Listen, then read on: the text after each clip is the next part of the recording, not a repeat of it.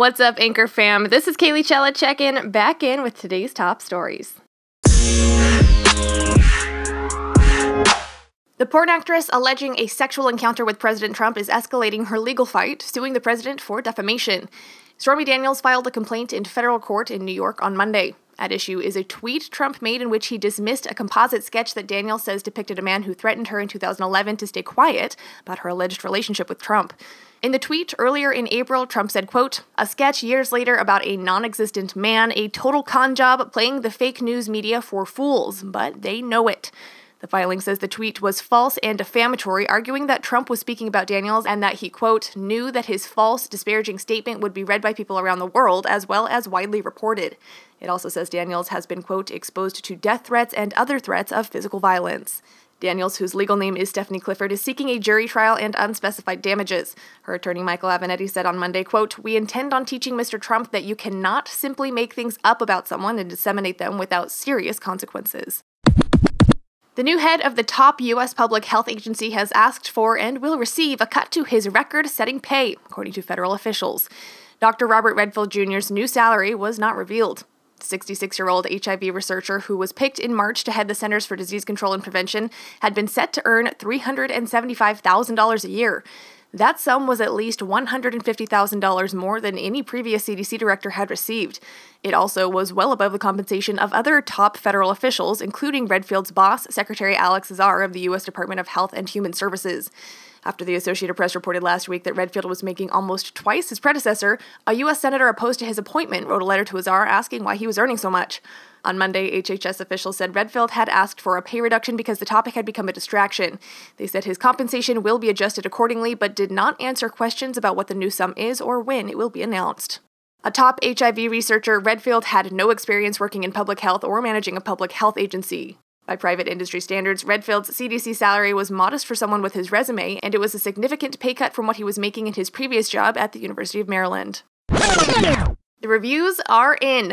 President Trump gave a thumbs down Sunday to the comedian who roasted his chief spokeswoman at the annual White House Correspondents Association dinner, offending present and past members of his administration, including one who walked out in protest.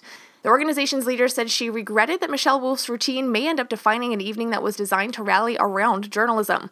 WHCA President Margaret Talev says she has, quote, heard from members expressing dismay with the entertainer's monologue and concerns about how it reflects on our mission.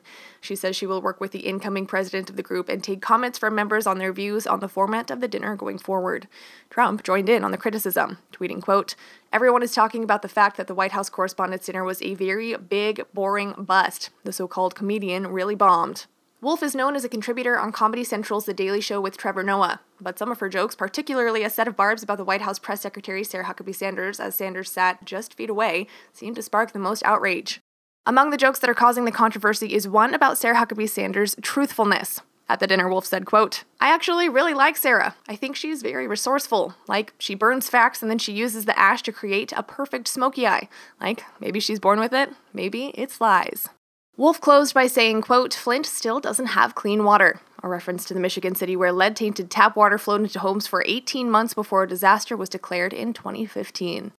After traveling through Mexico with great fanfare for a month under the Trump administration's watchful eye, nearly 200 Central American migrants attempting to seek asylum in the United States were stopped in their tracks when border inspectors said that a crossing facility didn't have enough space to accommodate them. Trump vowed last week to stop the caravan while cabinet members said they would deliver a swift response. The asylum seekers held firm, setting up a possible showdown. In an anticlimactic twist, about 50 asylum seekers were allowed past a gate controlled by Mexican officials to walk across a long bridge, but were stopped at the entrance to the U.S. inspection facility at the other end. They were allowed to wait outside the building, technically on Mexican soil, without word of when the U.S. officials would let them claim asylum.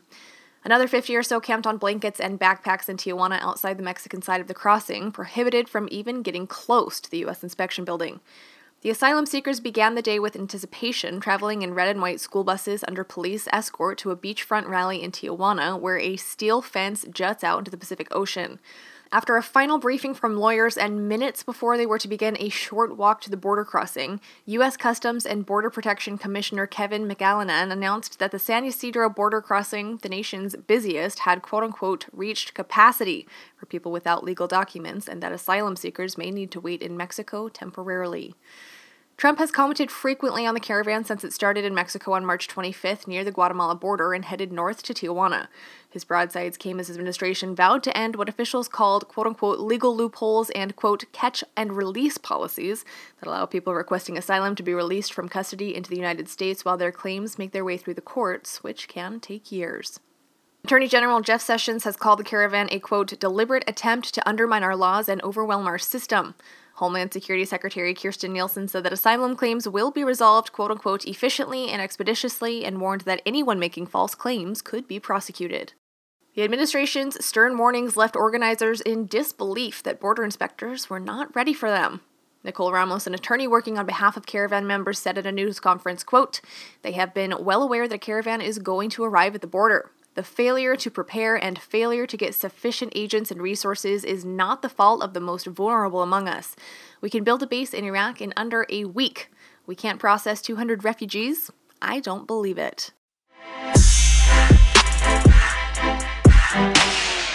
Signing off for the Anchor News Rundown, this is Kaylee Chella reporting.